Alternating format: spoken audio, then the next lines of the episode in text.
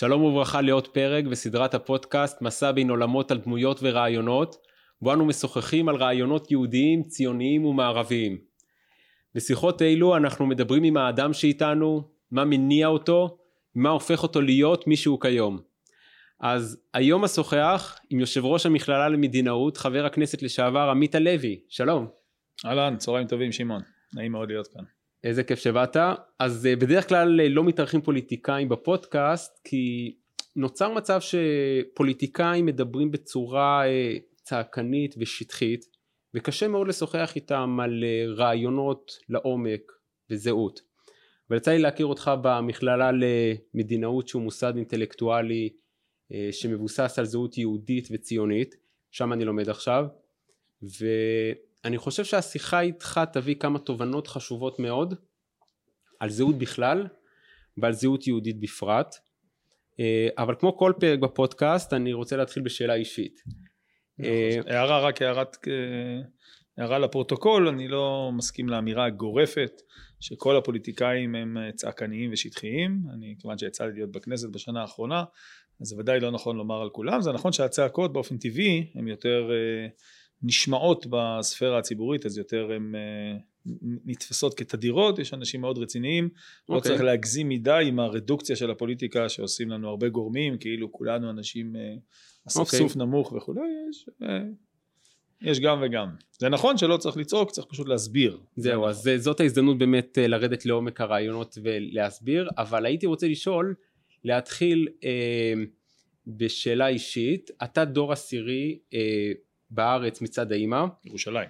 בירושלים, שהיא עלתה אה, עם עליית תלמידי הגר"א בראשית המאה ה-19, mm-hmm. ומצד האבא אתה צאצא לרבי חיים פלאג'י מגדולי רבני טורקיה שבאזמיר. אמת.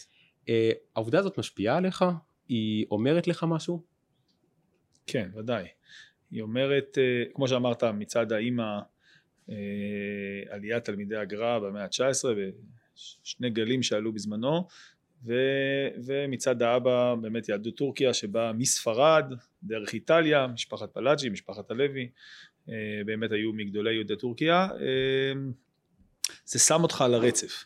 כלומר האפשרות בארץ ישראל האפשרות שאנחנו מתמודדים איתה אה, לגדול כאיזה גידול מים מה שקרה בזמנו משה שמיר עם אליק בא מהים בא מן הים אז כשאתה דור לדור עשירי כמו שאתה אומר בירושלים לעליית תלמידי הגר"א שהחידוש שבה כמו שבצדק אה, אה, הציף במחקרים שלו דוקטור אריה מורגרשטיין אה, היא בעצם שהעלייה הזאת היה בממד פוליטי מדיני ולא רק לבוא כדי להיקבר בארץ ישראל או לקבל השראה מהאוויר המחכים שבארץ ישראל אלא ממש כיסוד מדיני והפעילות של זאת אומרת הם ראו את עצמם כחלק מתחייה לאומית? כן, כלומר okay. אוקיי.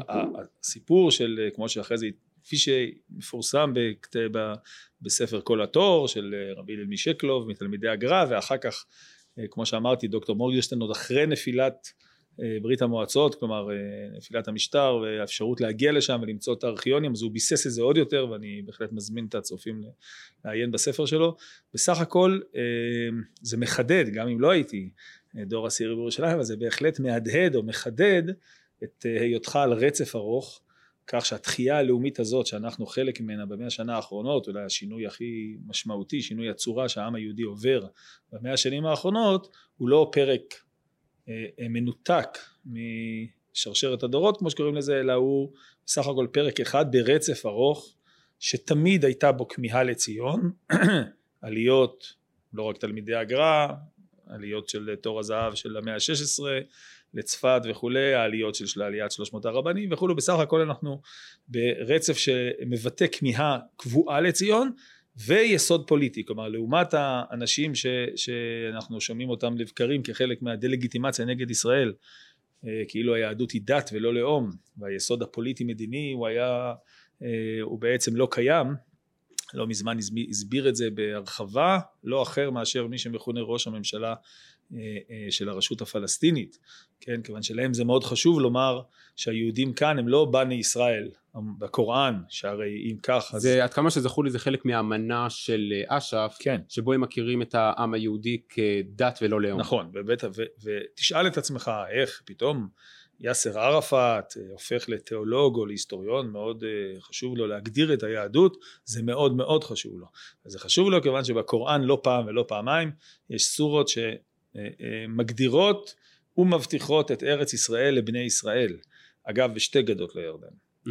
אז, אה, אז אה, כדי להתמודד עם הטענה הזאת הם אומרים לא, מה שאתם רואים כאן את שמעון ואת עמית וכולי זה כוזרים שהגיעו מאירופה בני דת אבל לא בעצם אותו לאום היסטורי שיצא ממצרים ועבר את כל הגיגולים אז ברמה הכי אישית ללא ספק הרצף הזה שבמשפחה שלנו בהחלט מהדהד גם מהצד הזה וגם התנועה הזאת שיהודי ספרד עשו מאז גירוש ספרד דרך האימפריה העות'מאנית לארץ ישראל. רציתי לשים על זה את הנקודה ש, שיש פה עוד אלמנט זה גם האלמנט שאתה מחובר לשרשרת ארוכה אבל מגלויות שונות.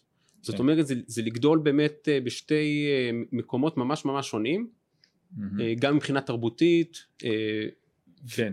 זה, זה מבחינה זאת זה גם מבטא משהו בהתכנסות שלנו כאן, שלא רק שהיא על הרצף הארוך ולא באנו מן הים, כמו שאמרתי קודם, היא גם אה, מבטאת את העובדה שהתרבות היהודית היא רב גונית, כפי שהיא באה לידי ביטוי בארץ ישראל, אבל היא לא רב תרבותית.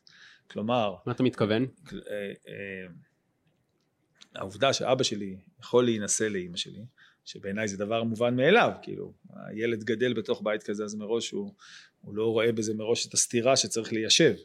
אבל אה, זה מבטא את העובדה ש, שבניגוד ל, ל, לתפיסות ה, אה, ש, שרואות את ישראל לא רק בהקשר של יהודים וערבים אלא בהקשר היהודי עצמו כרב תרבותיות שנשענת, כלומר תרבויות שונות לגמרי, וכי מה יש שואלים החוקרים אה, וסרמן ודהן למרוקאים עם פולנים עם רומנים ועם צפון אפריקאים כאלו ואחרים, אלא שיש פה איזו לאומיות מומצאת של אה, דוד בן גוריון עשה פה איזה תנ"ך פלמ"ח ככה ויצר פה הבניה מלאכותית כמו שקוראים לזה היום בשפה הפוסט מודרנית לעומת זאת הפוך, הפוך בדיוק כלומר הרצף הלאומי הארוך שהזכרנו קודם הוא בסך הכל הופך ואנחנו רואים את זה בעיניים את כל הגוונים השונים שאסור לוותר על אף אחת על אף גוון כמובן כי בסך הכל מעשיר את התרבות שלנו אבל הם גוונים של תרבות יהודית אחת. מאיר אריאל שר על זה פעם שיר על אה, כתונת הפסים אבל זה פסים על אותה כתונת והכתונת היא מבוססת מאוד בהיסטוריה, בתרבות, במורשת, בזהות שלנו כעם, זה היה ככה גם בגלות, זה מופרך לומר,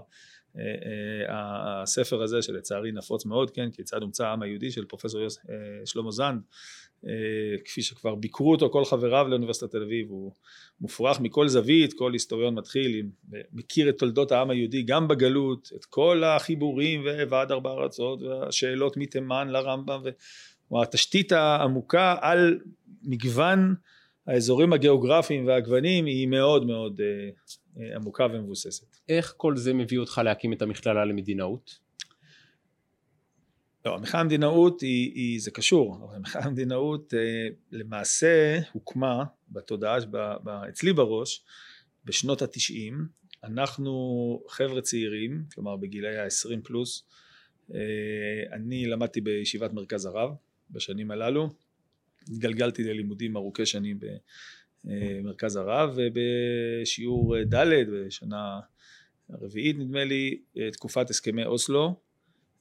דבר שלישראלי כמוני שגדל בחיפה לבית אתה יודע בית ישראלי מבחינתי ממוצע ו... ישראלי על כל ה... שוב אני אומר המובן מאליו הציוני המובן מאליו המסורתי בלי איזה חידוד לא היינו באיזה משפחה שמאוד קוטבית לצד כזה או אחר ואני מסתכל על התופעה שיצחק רבין שכאילו גדלנו עליו כמר ביטחון ו... אה, אה, חלק מהאתוס. רמטכ"ל ששת הימים, חלק מהאתוס הישראלי וככה וככה מביא את יאסר ערפאת, רוצח הילדים ש, ש, ש, שמתעלל מינית בשומרי הראש שלו, שסוחר בסמים, כאילו התחתית של התחתית האנושית, מביא אותו לכאן, מחמש אותו, כאילו משהו לא, לא הסתדר לנו מבחינת האינטואיציה וכשקצת העמקנו בזה יותר נחשפנו לתשתית האינטלקטואלית העמוקה שעומדת מאחורי זה. כלומר הסכמי אוסלו לא היו שטחים תמורת שלום. זה היה לפני כן היה בבגין היה בקונטרה אצל גולדה. כלומר המודל הזה הוא לא חידוש בהסכמי אוסלו. עכשיו אתה שואל מה החידוש בהסכמי אוסלו? אז פתאום אתה פותח את הספר אני אומר כצעירים את, את המאמרים את הדברים שנכתבו ונאמרו. דוגמה לזה זה ספר שהתפרסם יותר מאוחר מזרח תיכון חדש של שמעון פרס. ואתה נחשף בעצם לעולם תרבותי עמוק אחר לגמרי, כלומר שמעון פרס אומר אנחנו צריכים לעמעם ולצמצם את הזהויות הלאומיות, לייצר מודל, לייבא את המודל למזרח התיכון כולו, מין מודל רב תרבותי, שהתשתית העמוקה המחברת היא הכסף, בלי זהות. ו, ו... מתוך הנחה מאוד מערבית, שטוענת שרווחה כלכלית מעמעמת אה, זהויות. מתוך הנחה ניאו-מרקסיסטית של המערב החדש, לא מערבית קלאסית, שראתה את אה, חירות האומה ואת זהות האומה כדבר מאוד מרכזי כדבר במהפכה, מבורך. כדבר מבורך ומאוד מרכזי במהפכה המודרנית ואביב העמים וכולי וכולי לא אלא מתוך מחשבה ניאו-מרקסיסטית זאת ההגדרה הכי מדויקת שאני חושב שנכון לקרוא לה שרואה את אה, אה, האקסיומה, את חוק הטבע, את מלחמת המעמדות כחוק הטבע, את המטריאליזם ההיסטורי כפי שקרא לזה מרקס כדבר, ככלל הקובע ואת כל השאר הזהות הלאומית, הדתית, המגדרית, האישית, whatever, כל זה, זה אלו, תודעה, אלו תודעות כוזבות או חלק מתודעה כוזבת שלפעמים עושים בזה הקפיטליסטים מניפולציה על העניים, על הפרולטוריון, אבל בעצם אנחנו צריכים להניח את, ה, אה, אה, את התשתית המטריאלית כ, כ, כבסיס לחיים החברתיים וזה בעצם מה שעושה שמעון פרס. הפרק החשוב בספר הזה הוא פרק שמונה כמדומני שהוא הפרק על התשתית הכלכלית של המזרח התיכון ו... אה, אה, אה, על הבסיס הזה כל הזהויות הן פולקלור והוא מאוד אהב לבוא לדאבוס ולהביא חרדי ולהביא אחד שיעשן נרגילה וזה וכל זה פולקלור לדבר האמיתי שמהו הדבר האמיתי? המשאבים הטבע תעלת הימים ויש שם קונפדרציות שונות וכל מיני חיבורים שונים אבל הם מבוססים על הטבע. ופה אז קודם כל אם נחזור אליי למכללה כאילו הבנו שהפער הוא לא בלהסביר לחברה כאילו מה קרה לחברה הישראלית שהיא מוכנה להביא אלפי מחבלים ולשים כאילו אה, אתה יודע מעל נתב"ג באזור רמאללה לשים מכווני טילים וזה וזה. אז כאילו גם היה חסר את זה בוא נאמר להתחלק לשתי תשובות. תשובה אחת שקודם כל אנשים לא ידעו. כאילו אמרת לבחור בכפר סבא תשמע קלקיליה זה פה כן בגדול לא ידעו שזה חמש דקות, לא ידעו שיש איזה כאן, כמו שקראו לזה בפרסומות. ברמה הכי בסיסית, לא ידעו את המשמעויות של מים, של גיאופוליטיקה במובן הרחב של המזרח התיכון, לא הכירו את כל הדברים האלה, זה דבר ראשון.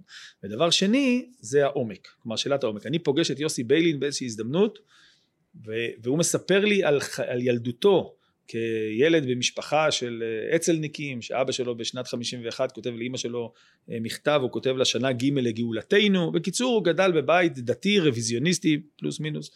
זה, ואני שואל אותו, טוב, רבי יוסף, אני קולט שהוא מדבר יידיש גם. אז אני שואל אותו, רבי יוסף, מה קרה בכל זאת? מה, מה קרה? הוא אמר, בגיל 21 הלכתי לאוניברסיטת תל אביב. אחרי שהדלקתי נרות במצדה ובתל חי והייתי אצלניק, אה, וכשאתה פוגש אותי כן, כאילוסטרציה בגיל 27 שאני דובר מפלגת העבודה, אני בעצם הדוקטורנט באוניברסיטת תל אביב למדעי המדינה. אה, שם נולדה המחאה המדינאות. כלומר לאו דווקא בסיפור הזה אלא בתובנות שהסכמי אוסלו הם לא תוצאה, הסכמי אוסלו אה, אה, אה, אה, לפני כן הקרב על הגולן אה, הם בעצם קרב על שאלות יסוד מאוד חשובות בתודעה הישראלית, שאלות תרבותיות, שאלות אינטלקטואליות שאלות עמוקות, זהותיות, שאלות האם... זהותיות, לתפיסת מהי חברה, מהו עם, מהי מדינה, ממילא מה תפקיד הממשלה, מהי ארץ, מהי אדמה, כל השאלות הללו הן שאלות. עכשיו לסטודנט הממוצע, בעצם אני חוויתי את זה יותר מאוחר, כי הלכתי ללמוד באוניברסיטה אחרי שגמרתי את ההסדר עם הישיבה והצבא וכולי, אז uh, הלכתי בשנים יותר מאוחרות, אבל בעצם זה מה שקרה לנו גם כסטודנטים, אני אומר לנו הכוונה כל החבורה שהייתה שותפה למכלל המדינאות בהתחלה, היה צוות. בסך הכל uh, uh, באנו לאוניברסיטה ונפגשנו עם מה שיוסי ביילין פגש באוניברסיטת תל אביב. וזה הסיפור של, ה, של המכללה, כי הסיפור שלנו מתחיל ב-1925, אבן פינה לאוניברסיטה העברית בהר הצופים פה בירושלים, אה, אה, והאסכולות המרכזיות שקונות שביתה אחר כך גם ומתפשטות לאוניברסיטת תל אביב ואוניברסיטת חיפה, הם האסכולות האלו, המכונות את עצמם ליברליות, אבל בעצם הם ניאו-ליברליזם מסוים וקוסמופוליטיות. כלומר האסכולות האלו של, ש, שהסכמי אוסלו רק דוגמה אחת להם בעצם הם התשתית ובחור שלומד משפטים וכלכלה באוניברסיטה העברית, אוניברסיטת חיפה, אוניברסיטת תל אביב, אלו האסכולות שהוא פוגש. אז שים בצד רגע חשיבה ביקורתית שבכלל הוא לא נפגש, הוא לא מאותגר היום, כן, שאשתי למדה משפטים באוניברסיטה העברית, אז רות גביזון, כמובן מקימת האגודה לזכויות האזרח, היא לא באה מאיזה פינה, כמו שאומרים החבר'ה שם, חשוכה מימי הביניים, כן? והיא הייתה אנטיתזה, כלומר פרופסור קרמניצר וקרצ'מר ודנוך ומדינה, כולם היו באסכולה אחת בהקשר הזה של משפט ציבורי חוקתי, אני לא מדבר עכשיו על דיני חוזימו. זאת המחאה המדינות. המחאה המדינות נועדה, משפט מסכם רק, נועדה לאפשר לצעירים בעלי פרופיל ציבורי שרוצים להגיע לעמדות ציבוריות, להיחשף קודם כל, קודם כל להיחשף לאסכולות שהן בעינינו גם האמת, אבל גם אסכולות מרכזיות שלפעמים חשבו ככה 300 שנה, 400 שנה, 2,000 שנה, והן היום כאילו מודרות מהשיח האינטלקטואלי וכמובן יש להן השפעה על מדיניות ציבורית, כלומר על תפקידים ציבוריים אחר כך. אז בעצם זה נולד שם בגיל 23 אז ולקח שנים והקמנו את זה. זהו היום אה, יש למכללה באמת אה, בוגרים אה, שנמצאים בעמדות השפעה כאלו ואחרות. הזכרת את יוסי ביילין ואת הסכמי השלום באוסלו ויכול להיות אני חושב זה הכישלון של הסכמי אוסלו כששתי האסכולות שטיפלו בהסכמים האלו גם בצד הישראלי וגם בצד הפלסטיני הם היו אסכולות חילוניות. והתהליך לווה ב, ב, ב, בחשיבה קוסמופוליטית שלא הייתה מחוברת לשני העמים. והדבר שהכי אני נזכר בסיפור שהדבר שככה אולי ממחיש את זה זה היה שבעיצומם של הסכמי אוסלו היה טקס בבית המלוכה הספרדי והשתתפו יוסי ביילין ויאסר אבו דרבו ששניהם חילונים והגישו אה, חטיפי חזיר אה, כחלק מהטקס. עכשיו גם בצד היהודי וגם בצד המוסלמי דבר כזה לא עובר ושתי עמים לא יכולים להתחבר לכזה תהליך אז יכול להיות אני אומר זה היה הכישלון כשניהלו את זה מה שנקרא מעל העם בלי להיות מחובר אה, לשורשים ולהיסטוריה של העמים הפרטיקולריים. כן. אז זה ככה בעניין הזה הזכרת מקודם היו עוד רק כדי שלא נשאיר רק היו כמובן עוד כישלונות עמוקים בהסכם אוסלו וביניהם עצם ההגדרה הלאומית הפלסטינית שהיא שקר תעמולה של העולם הערבי כנגד ישראל. בכלל הזהות הלאומית הפלסטינית כזהות ייחודית כאילו שהיא קיימת עומדת כשלעצמה אה, ולא חלק מהמרחב הערבי שלפנינו. אז יש שם עוד כמה אי אלו תעמולות כוזבות ושקריות אבל במובן העמוק וה, וה, והכולל מה שאתה אמרת כלומר העובדה שהדת היא הבעיה והיא לא הפתרון כלומר היא התעלמו ממנה והיא דווקא לא בלב כל האדם זה לא בעיה רק של אה, הקבוצה הזאת זה בעיה של המערב כולו. עיין ערך האביב הערבי איך פתאום כל ממדי הזהויות פורצים להם פורצות להם בזהויות בפברואר 2011 אחרי שתומאס פרידמן לימד אותנו הניו יורק טיימס איך המערב הליברלי ואיך בכלל סייקס פיקו מחלקים את המזרח התיכון ועושים אה, מדינות דמוקרטיות לתרבויות ש, שלגמרי לא נמצאות שם מבחינת מרכיבי הזהות שלהם אז, אה, אז ללא ספק שם זה מונח אבל כמובן אני אומר שוב היו עוד אה, עוד דברים שיש לדבר עליהם בהקשר של הפלסטינים. כן, אז אני, אני רוצה להמשיך את האמירה שלך שמקודם אמרת על זה שחלק מהניאו-מרקסיזם זה ביטול הזהויות וביטול הייחודיות ובעצם המרקסיסטים רואים את העולם בצורה של אה, שולטים ונשלטים, אה, אדונים ופועלים וזה מחבר אותי לאמירה אה, של יאיר לפיד, שר החוץ, אה, שהזכיר אה, לאחרונה את זה שהאנטישמיות היא חלק משנאת זרים כללית. Mm-hmm. כשבעצם האמירה הזאת היא האמירה שאומרת אה, זה בשורה אחת עם שאר השנאות כשבכך הוא בעצם מקהה את האנטישמיות הוא מקהה גם ברמה הכמותית לאורך ההיסטוריה וגם ברמה המהותית שיש כאן משהו נגד עם ישראל. כן. היה פה, היה פה דבר נורא מעניין, כי הביקורת על הנאום הזה של יאיר לפיד בצדק, היא על הקיית האנטישמיות, כמו שאתה אומר, ברמה ייחודית לעם היהודי. בסוף אתה סוקר את אלפי השנה המתועדים, ואתה אומר אז האנטישמיות היא שנאה ייחודית בכל ממד, אין תאריך שלא תדקור את הסיכה על הלוח, הלוח השנה ההיסטוריה, ההיסטוריה אתה לא תמצא כפר בימי הביניים ש... יהודים אה, לא נרדפו. נאנסו, נרדפו, גורשו, וכמובן הגירושים הגדולים, אין לזה פרופורציה, אין לזה, כלומר, אה, זה לא פרופורציוני ביחס לכל עם אחר, וגם עמים שעברו שואה, וכמובן עד השואה אה, וכל מה שמתלווה לזה, אבל, אבל יאיר לפיד הסביר את זה אחר כך במאמר. ודווקא בהסבר שלו, בניסיון האפולוגטי להצדיק את זה, שם טמון שורש הבעיה בנאום של יאיר לפיד. הרי מה יאיר לפיד אמר? יאיר לפיד אמר, תראו, יש הרבה שנאות בעולם, הרבה עמים, הרבה תופעות של שנאת זר, לסוגיו השונים, אני עשיתי טריק, אני הכנסתי את זה, כן, לתוך שורת השנאות, יכול, יכול להיות שהכיתי את זה קצת שמעון והנה קצת הורדתי באמת יותר יהודים נהרגו לאורך יותר שנים סוגים שונים הכל בסדר. שנאת דת שנאת גזע ובכל זאת עכשיו אנחנו פה במאה ה-21 אני צופה פני עתיד אני רוצה לראות אה, אז אני הכנסתי את זה לתוך סריית השנאות ובזה ככה כי השמאל הליברלי הוא עכשיו יהיה איתנו. בחזית, שם... בחזית מאבק אחד נגד האנטישמיות. בדיוק, אז עכשיו כמו שאתם לא אוהבים את שנאת הזר, כמו שאתם בעד זכויות האפרו-אמריקאים, כמו שאתם בעד זכויות הזה, תהיו גם בעד זכויות היהודים. וכאן היה הכשל של יאיר לפיד, כיוון שהניסיון השטחי הזה, השיווקי הזה נקרא לו, להכניס את כל הזה, יש בו היגיון שיווקי לכאורה, אבל הכשל שבו היה שה...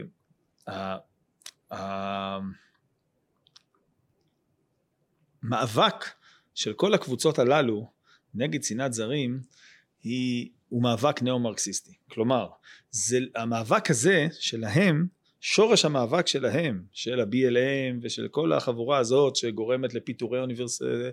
אה, פרופסורים וכל אה, משטרת המחשבות הזאת, ביסודה עומדת ההנחה הניאו-מרקסיסטית שאדם הוא אדם הוא אדם כן? לא אל, קשר... לא מלך, לא גיבור, כמו ששרים באינטרנציונל, כלומר, בלי זהות דתית, בלי זהות לאומית, בלי זהות, אין שום משמעויות לדברים האלה, אלו דברים טפלים, אלו תודעה, כמו שאמרתי. הכל זה הבניה חברתית, הכל הבניות שהמוסדות חברתיות. החברתיים אה, השחיתו את האדם. בדיוק, הכל הבניות מלאכותיות, לא קשורות לזה, ובאופן נותנטי, אנחנו, כמו ששר ג'ון לנון, אנחנו בניוטופיה, אנחנו בעצם צריכים להיות מאחורי מסך הבערות שבו אין הבחנות בין האנשים, ומכאן קורים שני דברים, קורה כאילו התנגדות לשנאת הזר ולאחר, בסדר גמור, ובעצם קבלת אוטומטית של כל טענה של המדוכא, של החלש, הוא באופן אוטומטי צודק. כאילו אחרי הניסיון להשוות בין כולנו, כיוון שבעצם אין ממדים, אין שונות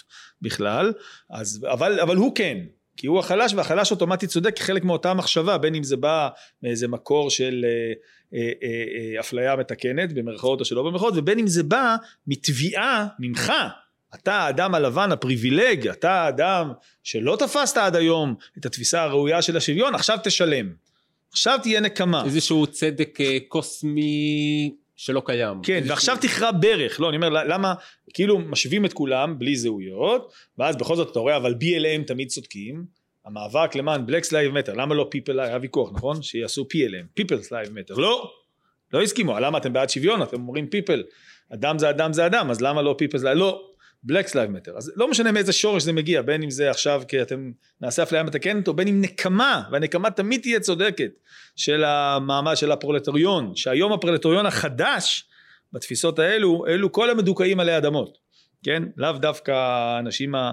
ש... אגב, ש... זאת רשימה ממש שאנשים... ארוכה של אה, כל המדוכאים. נכון, אבל כל המדוכאים, מבחינת החשיבה, שייכים לפרולטריון הזה של המדוכאים, והוא עכשיו דורש את דמו על כל השנים, ואתה תכרע ברך, כמו הטקס של קריאת הברך הברית. עכשיו, כל זה בדיוק הבעיה שלהם עם ישראל. ופה יאיר לפיד פספס בענק, ולא סתם כמובן הוא פספס בענק. כלומר, בעצם הוא ניסה לשווק את האנטישמיות כחלק מ... אה, שנאת זרים כללית, מה שהוא לא הבין והוא לא מבין ולכן כל מדיניות החוץ שלו היא בהתאם שכל אלו שמדברים כביכול בשם שנאת זרים הם מדברים בשם ניאו מרקסיזם ומאותה סיבה הם מתנגדים התנגדות עמוקה לישראל. כלומר כי ישראל אנטיש... מייצגת בעצם אה, לאומיות היא מייצגת אה, ייחודיות. כן כי ישראל היא ייחודית וישראל היא, היא מייצגת זהות לאומית ומסורת ארוכת שנים. במובן הזה היא מגדלור של זהות Mm-hmm. היא מגדלור של זהות. והמערב החדש המערב הנאו מרקסיסטי אגב זה דבר נפלא שבשנת ב-89-90 כשנופלת החומה חומת ברלין יש את הגלסנוס נופלת ברית המועצות המשטר כלומר ברית המועצות מרקס שאנחנו כאילו נלחמנו נגדו נכון? כאילו המערב נלחם. אז מסתבר סליחה, מסתבר המערב לא נלחם באידיאולוגיה, הוא נלחם באויב. והנה אתה רואה איך מרקס כובש את הרווארד ואת יל, בדלת, האחור, בדלת הקדמית. כן, לגמרי, והם פתאום נהיים ניאו-מרקסיסטים, והם אומרים אנחנו נגד הזהות. וההתנגדות לישראל, האנטי-ישראליות והפרו-פלסטיניות, כי הפלסטיניות הם חלק מפרולטריון המדוכאים, וישראל היא מגדלו של זהות. אז הניסיון השיווקי להכניס את האנטישמיות לסל הוא, הוא, הוא אה, אה, סופו הוא נכשל בגלל שאותה חבורה שיאיר לפיד אה, נפגש איתה באיחוד האירופי יש להם התנגדות עמוקה לישראל. דווקא בגלל שישראל החזון. מייצגת אה, זהות אתה אומר? כן, הסכמי אוסלו שהזכרנו קודם, אה, קרו באותה תקופה, אחרי קצת, אמנת מסטריך, כלומר האיחוד האירופי, זה אותה שיחה, השיחה תקרא את חוקת האיחוד האירופי, כולל ההחלטות האחרונות שלהם לפני כמה שנים, לבטל את אפילו את, ה, את הסימון של החיילים, של הצבאות, כאילו, הרי יש כמה שותפי, כל צבא יש לו, כלומר, הניסיון להוריד גבולות, וכמובן לא באירופה יש עמים שהם חלקם קבוצות עמים שמבחינה אתנית דומ, לא רחוקים, כלומר עמים סלאביים, עמים וכולי וכולי שאפשר עוד לדבר על קרבה, אבל הר, הרעיון לבטל את הגבולות ולייצר, כל זה חלק ממגמה עמוקה ולכן ההתנגדות לישראל, וישראל לעומת זאת הוא, היא, היא בכוונה מייצגת ייחודיות. כלומר הרעיון של עם סגולה והרעיון של הייחודיות היהודית הוא מבחינה מסוימת וגם תיאולוגית, מבחינת אחת היהדות, הוא בא בשביל זה, לדבר בשבח הזהות. אלוהים ברא אותנו מיוחדים, נכון? נתן ייחוד לכל אומה אגב. נתן ייחוד מיוחד לעם היהודי כדי שהעם היהודי, להפך, ידברר את שבחה של זהות, שאף אומה לא תוותר על זהותה, על תרבותה, ויהיה דיאלוג במקום uh, לחרבות, יחטטו אותם לכלי יצירה עיתים בעידן ההוא ונוכל להעשיר את העולם ולדאוג לשגשוגו ולתיקונו. זה כל העניין כולו והרעיון, לכן הרעיון הזה, זה הטעות העמוקה של יאיר לפיד. ואגב את הטעות הזאת הוא כמובן עושה במדיניות החוץ באופן גורף. כלומר אם נתניהו יצר בריתות, סוגריים שנייה מדיניות חוץ שמעון, אם נתניהו יצר בריתות עם כל השמרנים האנשים בעלי שמאמינים, הונגריה, אוסטריה, מחזיקים בזהות לאומית, הכל, ברזיל, גואטמלה, חלקים רחבים מאוד בארצות הברית, כמובן, ו- ולא ויתר, לא ויתר גם לדמוקרטים, נלחם על התשתית הערכית בארצות הברית של המערב הליברלי, אירופה, אנגליה של ג'ונסון, מזרח אירופה, אתה צודק, כמובן, בדגש על מזרח אירופה, כלומר לא גרמניה, צרפת, ועידת וישינגרד, אלא וישינגרד ואוסטריה והונגריה וצ'כיה, והודו וסין, והודו סין, דרום קוריאה וכולי וכולי, כל, הס... כל המעגל הזה נתניהו עשה, זה מה שאפשר לו בינואר 15 להיכנס לקונגרס האמריקאי ולתת שם נאום כשהוא ידע שכבר, הוא, הוא, זה נכון שהוא מכבד מאוד, אנחנו צריכים לכבד, יש משמעות למערכות, מערכת יחסים עם, עם, עם ארצות הברית, המעצמה הגדולה ביותר, up to date והחזקה ביותר, ועם זאת, הוא בנה מערכת כזאת של קשרים שאפשרה לו גם להיכנס ולומר בקונגרס האמריקני לא מוותר לכם אנחנו, אנחנו קבוצה גדולה בעולם שלא מוותרים למערב על ערכי האמונה התבונה והחירות שלו. לא מוותרים. את זה יאיר לפיד מוותר. יאיר לפיד נכנס למשרד החוץ הנאום הראשון שלו במשרד החוץ ממש הראשון בטקס החפיפה עם גבי אשכנזי הוא עובר זירה זירה הוא פשוט מפרק את המרכיב הזה שדיברנו עליו עכשיו, ובפועל עד עכשיו הוא פשוט, זה מה שהם עושים, בארצות הברית, בש... מול שוודיה, מול כמובן מה שהוא עשה בפולין, והדברים האלו מחזירים אותנו לאחור עשר שנים מבחינת דוקטרינת מדיניות החוץ של ישראל כפי נכון. שהייתה בשנים האחרונות. אפרופו ארצות הברית וישראל צריך להזכיר שהם שתי האומות היחידות שתי המדינות היחידות בעולם שרואות את עצמם שיש להם ייעוד מיוחד בעולם. דיברנו ב, ככה ב-20 דקות האחרונות על שבח הלאומיות ועל שבח הזהות הייחודיות, הייחודית שיש לכל קבוצה ולכל עם ואני רוצה לעשות לך תרגיל שאתה עשית לנו במכללה אבל עכשיו זה התור שלי וההזדמנות שלי לעשות את זה לך. יאללה. כמה מוגשת קרה. בבקשה. אתה מחר בבוקר שר התרבות. יש לך איקס כסף להקצות. לאחד משלושת הדברים. או לממן את הסרט ויהי אור שהוא סרט שזכה בהרבה פרסים יוקרתיים אבל הוא מבקר את ישראל mm-hmm. או סבסוד כרטיסים בהבימה או תזמורת אנדלוסית mm-hmm. או לממן חפירות ארכיאולוגיות בעיר דוד. במה אתה בוחר?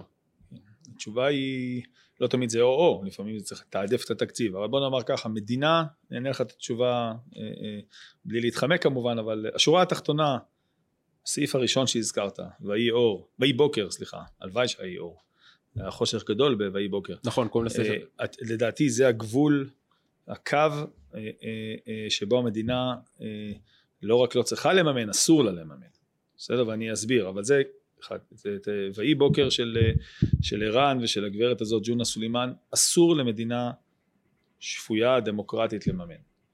כלומר, יצירה תרבותית שחותרת תחת התשתית שלנו כמדינה, פשוט עושה חור בספינה, אין סיבה שתושבי הספינה חוץ מהכרטיס שהם קנו הם גם יממנו את הקודח כדי שהספינה הזאת, פשוט אין שום צידוק לזה, לא בעולם, אני הייתי בניו יורק, אגב בזמנו מדינת ניו יורק היה, הייתה הצגה של, אה, הצגה בברודוויי, באיזה הצגה של, אה, עשו הצגה, אה, יוליוס קיסר קראו לה הצגה, ובסוף ההצגה כמובן כש... משפדים עם הסכין את הנשיא, אז הנשיא, את, את, את הקיסר, אז הוא מסתובב ופתאום רואים שזה טראמפ. כן, וכמובן אדם נוזל, וניו יורק היו כאלו כמובן שמחאו כפיים, ומדינת ניו יורק ביטלה את המימון לזה. כיוון שזה לא מכבד את הנשיא שהוא סמל שלטוני, זה לא מכבד... על אף שזאת מדינה דמוקרטית אה, כן, בפער. כן, זו מדינת ניו יורק, אתה רואה ביטלה את הזה, ופגשתי את שרת התרבות של המדינה אז, והיא פירטה לנו בהרחבה את ביטול הזה, וזה כאילו מושכל ראשון, זה מובן לגמרי, וזה ברור. לכן את זה לא הייתי מממן. משתי האפשרויות שאמרת האחרות, קרי כרטיס, אה, וניסינו לקדם את זה, כשאני הייתי במשרד התרבות, הייתי ראש מטה במשרד התרבות, ניסינו מאוד לקדם את הדבר הזה, לצערי הרב. לא הצלחנו בקואליציה ההיא למרות שהייתה יחסית נוחה, לקדם את החוק, לא, את החוק הבסיסי הזה, שבו, אה, אה, עזוב שנייה אם חופש הביטוי חל פה, כי גם חופש ביטוי יש לו הגבלות להסתה ולאלימות ולקריאה לחתרנות, אבל בהנחה אפילו שזה נכלל בחס, סליחה, נמצא בחסות אה, חופש הביטוי, חופש הביטוי לא אומר חופש ה... אי חופש המימון שלך כאזרח או שלנו כאזרחים או כמדינה. כלומר נניח שלך מוכן, אתה יכול להתבטא ככה ולהתבטא ככה על, על, על אה, בימת הבימה זה לא אומר שאנחנו צריכים לשלם לך את זה. שזה גם כן זה שהפך להיות אה, חובת המימון הפכה להיות באיזה שיח מטורלל כזכות טבעית או משהו מהסוג הזה זה דבר אה, מופרך.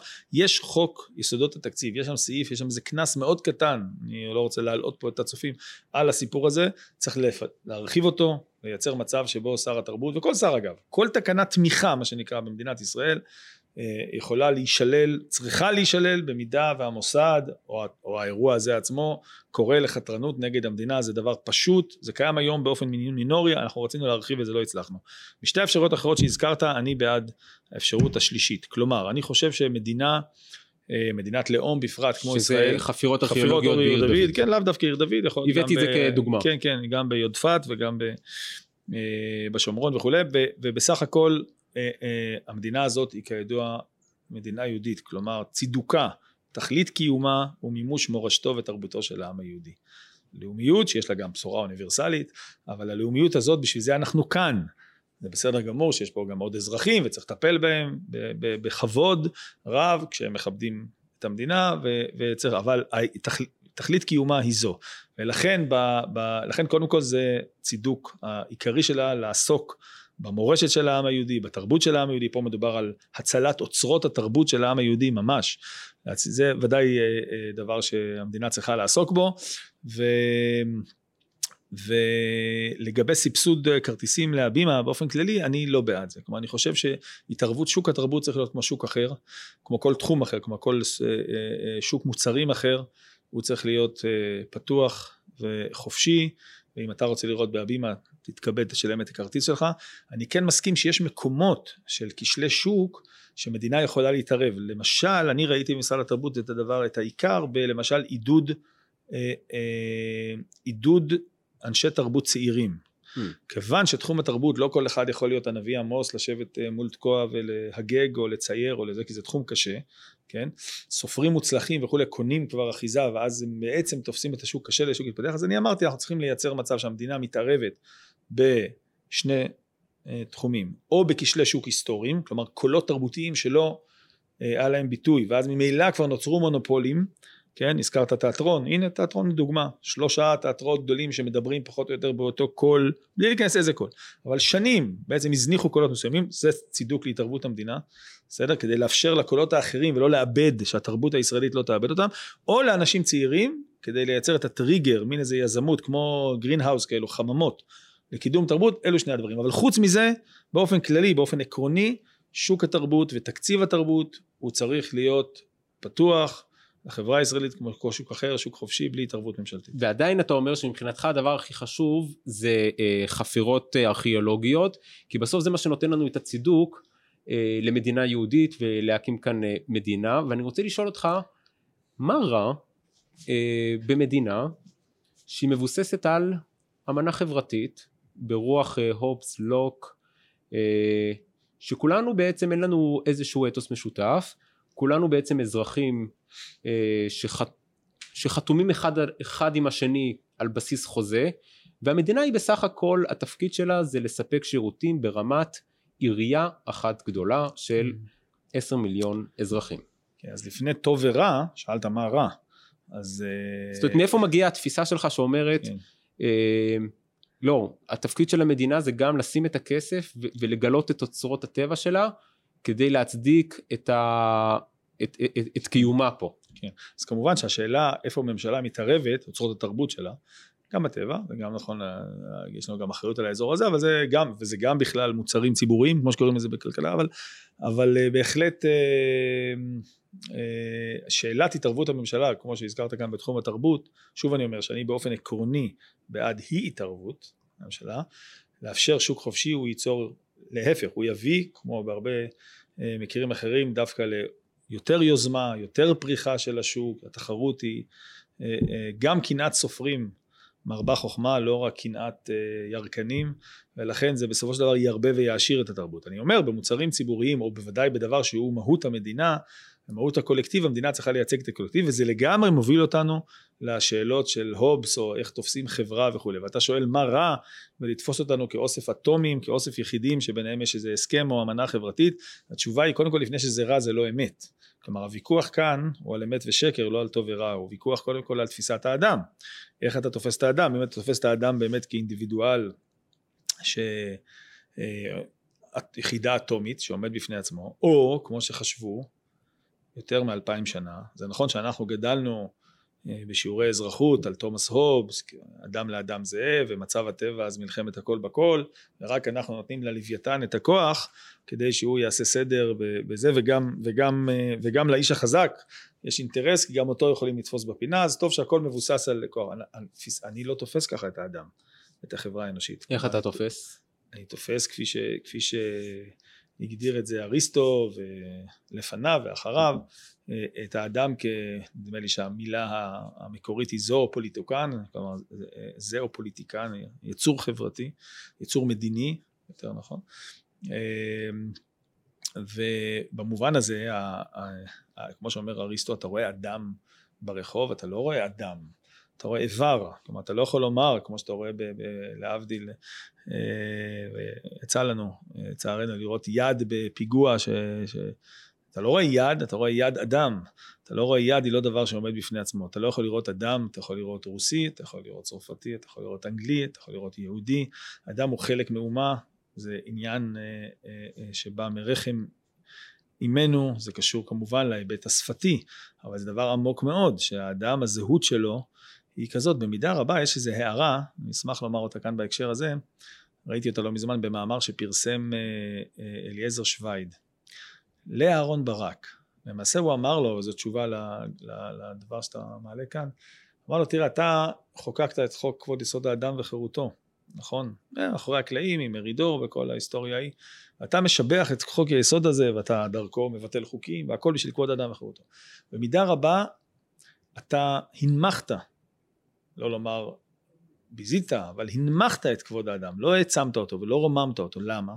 כיוון שהשיח האינדיבידואלי שחוק כבוד האדם וחירותו אה, מעצים ומביא להקצנה, הוא בעצם, מה הוא מביא בדמות האדם, אומר שווייד לאהרון ברק, הוא הופך את האדם לאינדיבידואל, כן? כל הממד התבוני והמוסרי שלו בא לידי ביטוי בהיותו יצור חברתי, נכון? כמו שאריסטו אומר, שם הוא מתווכח במדינה, לכן המדינה היא תכלית, היא הפסגה של, ה, של החיים האנושיים. שבה אדם יכול לפתח את המידות התרומיות שבו. שבה אדם יכול לפתח את ה... להיאבק בראש ובראשונה על העוול ועל הצדק. נכון. על האמת ועל השקר, וזה במבנה של... לכן זה מאוד טבוע, כלומר היסוד המוסרי באדם, המוסרי והתבוני, בא לידי ביטוי בחיים החברתיים שלו. עכשיו אתה בכבוד האדם וחירותו, הפכת את האדם לאדם בודד, אינדיבידואליסט, שרק אה, רב על זכויותיו כנגד האחרים, ולא לאדם החברתי שיש לו חובות, כי הוא חלק מחברה, ושיח חובות האדם וזכויות האדם הם כולם חלק מהיותו של האדם יצור חברתי.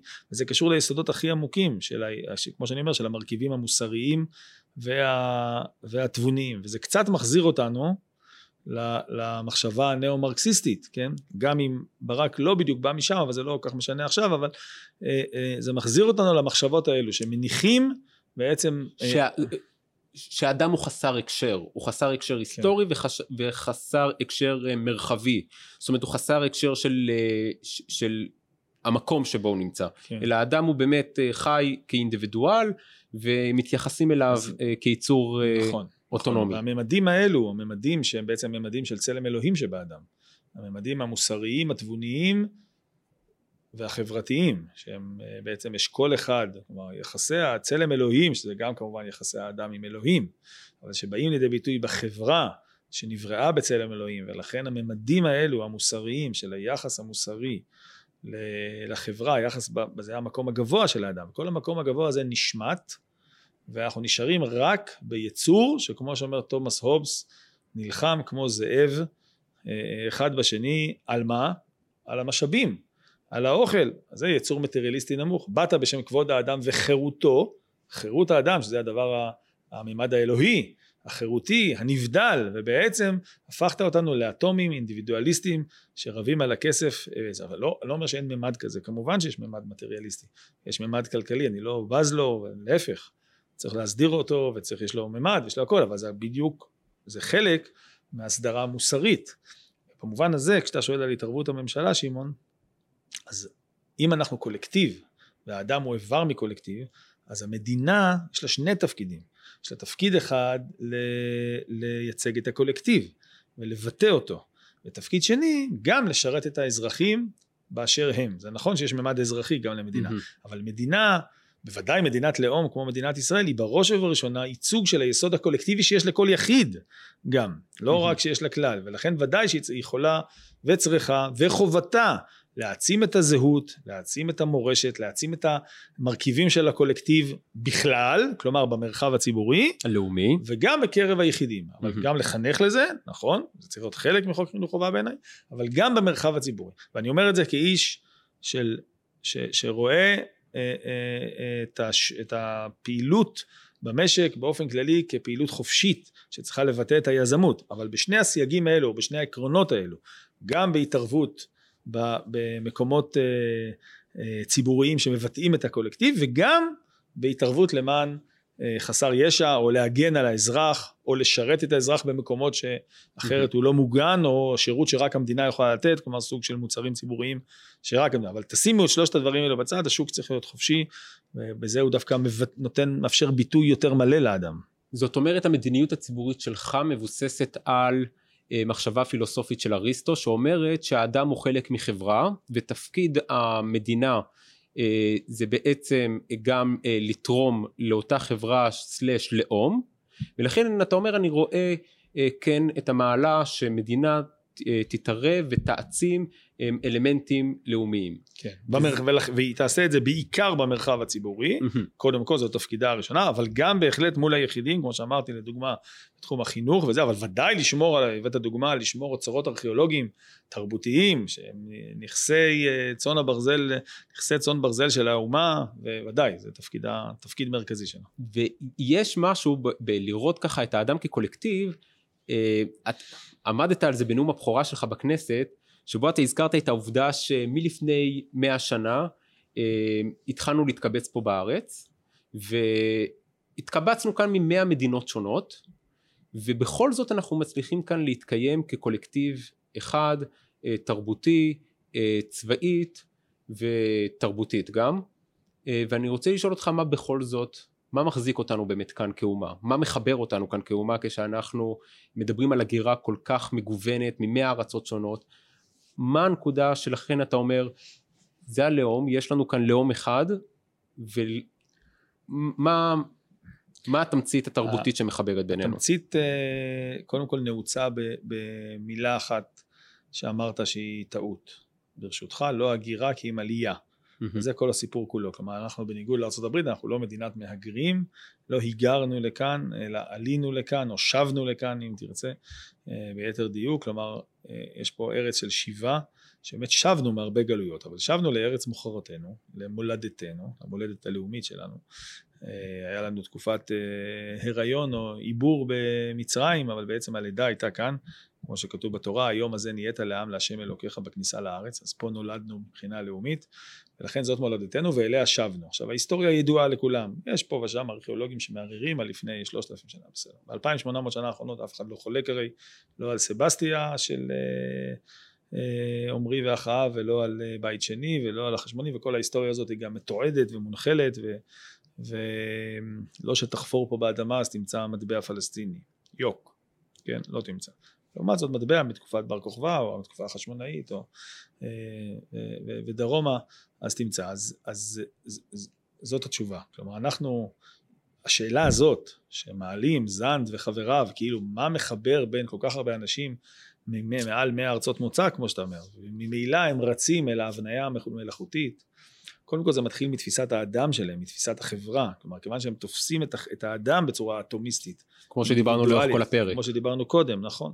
אז ממילא זה גם מוביל אותם בניתוח הסוציולוגי, הם המכונים הסוציולוגיים הביקורתיים, כן, יהודה שנהב ויוסי יונה ואחרים, כן, אז ממילא הם תופסים את החברה כחברה מפורקת, כי הרי הלאומיות היא הבניה מלאכותית, היא מומצאת, הובסבאום וכולי וכולי, הם נשענים על התפיסות הללו. אז ממילא אם הלאומיות היא, היא, היא מלאכותית אז מה נותר כאן בינינו? שום דבר. אז בא בן גוריון עושה דבק של הישרדות. אז קימרלינג יכתוב שזה רק המיליטריזם הרי מה מאחד בינינו? כלום. רק רצינו לשרוד כיחידים. היה פה אויב ערבי. האויב הערבי הוא אה, איחד בינינו. אבל כמובן הדברים האלה הם מופרכים ו, וכמו שאמרתי לכן הייתה לי התנגדות מאוד אה, אה, עמוקה לנאום של הנשיא ריבלין בזמנו, שאולי הוא לא בא מהכוונות הרעות האלו, אבל הוא ללא ספק אה, אה, בפועל הפנה עורף למרכיב היהודי ציוני שמאחד, כי כשאתה כנשיא מניח את השבט הערבי, כן, שהם כמובן קבוצת אזרחים שצריכים טיפול לא רק כיחידים, גם כקבוצה שיש לה זהות לאומית אחרת ותרבות אחרת וצריך להתייחס לזה, אבל כשאתה מניח את זה בשכבה אחת עם אתה מפרק את החברה הישראלית לכמה שבטים, חרדי, חילוני, ואתה מניח את כולם ואחד, אתה מאבד קודם כל את התשתית המלכדת העמוקה והאמיתית לא המלאכותית של העם היהודי בארץ ישראל וזאת זהותו, תרבותו, מורשתו לא לחינם התכנסנו לכאן, לא לחינם אנחנו מדברים ב, ב, אה, בשפה שדובר בה לפני שלושת אלפים שנה, לא לחינם אלו שמות המקומות כאן, לא לחינם חזרנו לשילה ולירושלים ולבית אל ולאלון מורה וכולי וכולי. כלומר... כי האדם הוא לא מנותק מהקשר, לא מהקשר חברתי ולא מהקשר היסטורי. כן, וזאת הזהות שלנו, כלומר אנחנו עלינו בסוף, אתה שואל הרי, הרי סבא שלך עלה פה מתישהו, נכון? אז הוא עלה, אה, אה, אה, כפי שסבא שלי עלה מטורקיה שאמר אה, תחזינה עינינו בשבחה לציון, או שאני מפסיק להתפלל או שאני עולה, העיניים שלי בעצמם יראו את ציון, ואותו דבר אה, את עליית תלמידי הגר"א, בסוף זה כולם על אותו רצף של חזרה לתשתית, לתשתית הלאומית שלנו כעם, אז נכון שהיינו בגלות ארוכה, אבל תראה באיזה קלות, כן, בניגוד לתפיסות של ההבניה המלאכותית, רק שם גפרור קטן, הרצל, איך הכל נדלק. ותראה את מדינת ישראל היום, הרי הטענה שלהם להבניה מלאכותית הייתה צריכה לגרום להתפרקות, נכון? כמה זמן יכול להחזיק מהקולקטיב הזה ככה, באופן הזה, נכון? לא רק שלא התפרק, העם שרידי חרב, האלו יוצאי שואה ויוצאי פליטי מדינות ערב שבאו פה בחוסר כל, אנחנו היום המדינה מהמדינות המשגשגות והמפותחות ביותר בעולם. יש אה, תחומי תחומים כמו חלל שאנחנו מספר 2 בעולם, מספר 3 בעולם. כן, יש בדיחה כזאת שבעמק הסיליקון בקליפורניה שם, השפה השנייה המדוברת זאת אה, אנגלית, כן. אז, אז, אז זה המצב של מדינת ישראל כולל היצוא החוצה של כל מיני אנשי הייטק אבל זאת אומרת זה... המשפט הראשון שבה מגילת העצמאות נפתחת שאומרת בארץ ישראל קם העם היהודי אתה אומר היא טעות לא העם היהודי קם אה, במאה ה-14 לפני הספירה, לפני 3,300 שנה, כשפרעה כבר מגדיר אותנו כעם, ויש לנו היסטוריה ומורשת הרבה לפני שמדינת ישראל קמה. לא, אני דווקא, אני דווקא אה, חידדתי קודם, שמבחינה מסוימת, ברמה הלאומית, זה mm-hmm. נכון שאנחנו מתחילים עוד לפני פרעה, ואברהם אבינו, אם תרצה, אצל פרעה זה הפעם הראשונה שהוא מגדיר אותנו כעם. כן, אז אני אומר, בסדר גמור, אז אני אומר, ההבטחה להיות גוי גדול כבר ניתנה לאברהם אבינו, הנה הפרשות שבוע שאנחנו קוראים אה, בשבועות האלו. במובן הזה, בית יעקב, שגם מגיעים 70 נפש למצרים, זה נכון, אבל היסודות הלאומיים הם אה, כבר, הזרעים נזרעים כבר אז, ואתה צודק שבמצרים, אה, ועדיין מצרים בצדק חכמינו הגדירו אותה כתקופת עיבור והיריון. בסופו של דבר, כשנכנסים לארץ ישראל, אמרתי את זה כאן קודם, יש פסוק כזה מיוחד, ש... התורה אומרת היום הזה נהיית לעם להשם אלוקיך. לכן במובן הזה בארץ ישראל אה, נולד העם היהודי כעם במובן הזה של אתה צודק שהיו שתי תחנות כלומר הייתה עוד תחנה בדרך ממצרים מאוד חשובה שהיא התחנה התרבותית שלנו שהיא מתן תורה יסוד התרבות העברית שזאת התורה, והכניסה לארץ. בסוף זה שתי תחנות שמשלימות אבל את ההיווצרות הלאומית. Mm-hmm. לכן אני לא רואה בזה חטא גדול לומר כמה העם היהודי, זה נכון שאם הייתה כוונה בן גוריונית, לומר, כמו שהזכרנו קודם, של ברוח יהודי חדש. הספר, כן, של יהודי חדש, של עברי חדש, מה שהם קראו, אז ברור שזאת לא, זה, mm-hmm. זה, זה, זה לא התחיל שמה, אבל לומר ש, שהיסוד הלאומי התכונן כבר אז. בארץ ישראל אני חושב שזה נכון. אז uh, לסיום אני רוצה לשאול אותך שאלה שאותה אני שואל את כל האורחים, וזה מה זה בשבילך להיות יהודי? וואו. כן, אתה הכי ספונטני, הכי אינטואיטיבי. אה, אני בכוונה לא אמרתי את ה... לא עדכנתי אותך את השאלה הזאת לפני, כי אני רוצה כן. שהתשובה תהיה כמה שיותר אה, ספונטנית ואינטואיטיבית. זה, זה, השאלה הזאת, או ה... אצלי זה, זה, זה הולך ככה, או זה מעלה אצלי עכשיו את שני הדברים העיקריים. אחד, את אה, אה, יחסיי, יחסינו עם אלוהים, או מערכת היחסים של, שלנו כבני אדם, אתה שואל אותי מה זה להיות יהודי, להיות יהודי זה להיות אחד שיש לו מערכת יחסים עם אלוהים. Mm-hmm. שתיים, השליחות, התפקיד ש, שלנו כיהודים, שלי כבן העם היהודי ושלנו כעם היהודי, התפקיד האוניברסלי לסייע, לתרום, מתוך דיאלוג עם תרבויות העולם, לתרום ל, ל, לתיקון העולם, לביסוס התשתית המוסרית אה, והתרבותית שלו. אה, עשינו את זה בעבר. נדמה לי ג'ון אדמס אמר שהעם הקטן הזה שההשפעה שלו על חצי עולם, יודע אז היו פחות, היום אנחנו כמה? תשעה מיליארד, mm-hmm. אבל uh, עם בנותינו החורגות, הנצרות והאסלאם, uh, העברנו את העולם מתקופה אלילית לתקופה אחרת, uh, הרבה יותר טובה בימי הביניים, מבחינת העולם המושגים וה, והנורמות החברתיות. ברוך השם, יש לנו היום כלי ציוויליזציה חדשים. אני רואה פה אצלך בספרייה את הספר התנגשות ציוויליזציות של הנטינגטון. כן. יש לו, יש לו, הוא מונה שם אה, נדמה לי תשע ציוויליזציות והוא לא מונה את העם היהודי אבל הוא מקדיש הערת שוליים. אומר, כותב, שואלים אותי למה אתה לא אומר את העם היהודי? אז הוא אמר, טוב, הם היו בגלות, הם היו יחידים, אין להם תרבות, אין להם, כאילו אין להם זה. אה, עכשיו הם חזרו, יש להם כלי ציוויליזציה, אבל עדיין עוד לא התפתחו. טוב, אז ברשות סמואל הנטינגטון, קשה מאוד לא לראות את היהדות כציוויליזציה עצומה שהשפיעה דרמטית אה, אה, לא רק בעת העתיקה אבל הוא צודק שעכשיו כשחזרנו ויש לנו טריטוריה ומוסדות ותשתית שנוכל לומר את, ה, את האמירה שלנו, את התרומה שלנו לתרבות העולם, אני מאוד מקווה שנעשה את זה וזה הדבר השני שהזכרתי, שאלת אותי מה זה להיות יהודי, אז זה מערכת יחסים עם אלוהים שצריכה לבוא לביטוי גם בשליחות שלנו כיהודים לעולם כולו. איזה יופי. אז uh, לפני שניפרד, אני רוצה להפנות את המאזינים של הפודקאסט ליוזמה שאני חושב שמאוד תעניין את העוקבים של הפודקאסט, וזה אני רוצה להמליץ על אה, תחרות כתיבה של כתב העת השילוח, שזה כתב עת שמתעסק בנושאים של הגות ומחשבה ישראלית, ועכשיו הם עושים סמינר של סדנת כתיבה כבר שנה שלישית שבו הם uh, עושים סיעור מוחות עם כל הכותבים, שבו מי שרוצה uh, לכתוב איזשהו מאמר בנושאים של הגות ומחשבה, בנושאים של מדיניות, הם עושים את הסיעור כתיבה הזה, ואני חושב שזה מאוד יעניין וכדאי לכם להיכנס לאתר של השילוח, הם עושים תחרות כתיבה שבו ניתן לזכות במלגה uh, של עשרת אלפים שקלים, אה, פלוס פרסום של מאמרים נבחרים אה, בכתב העת השילוח אז תיכנסו לאתר האינטרנט השילוח אה, אני חושב שזה מאוד אה, יעניין את כל מי שרוצה להשפיע על מה שקורה במדינה. אז אה, תודה רבה עמית הלוי שבאת. תודה. לכבוד רב. תודה. את הפרק הזה יחד עם שאר הפרקים תוכלו למצוא ביוטיוב לצפייה ובכל אפליקציות השמע להאזנה. תודה רבה לקרן תקווה ישראל שפודקאסט זה מופק בחסותה ותודה לאהרון זיידמן ויעקב טוויטור שמקדישים מזמנם היקר לעריכת הפרקים ותודה גדולה לכם המאזינים על כל הפידבקים שאתם שולחים.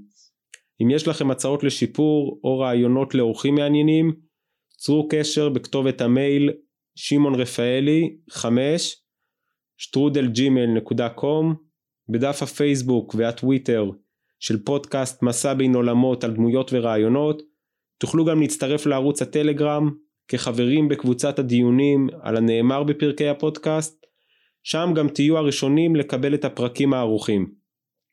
אתם מוזמנים לעשות מנוי לערוץ ולשתף עוד אנשים נשמח אם תדרגו אותנו ותיתנו חמישה כוכבים כך נוכל להגדיל את קהילת המאזינים.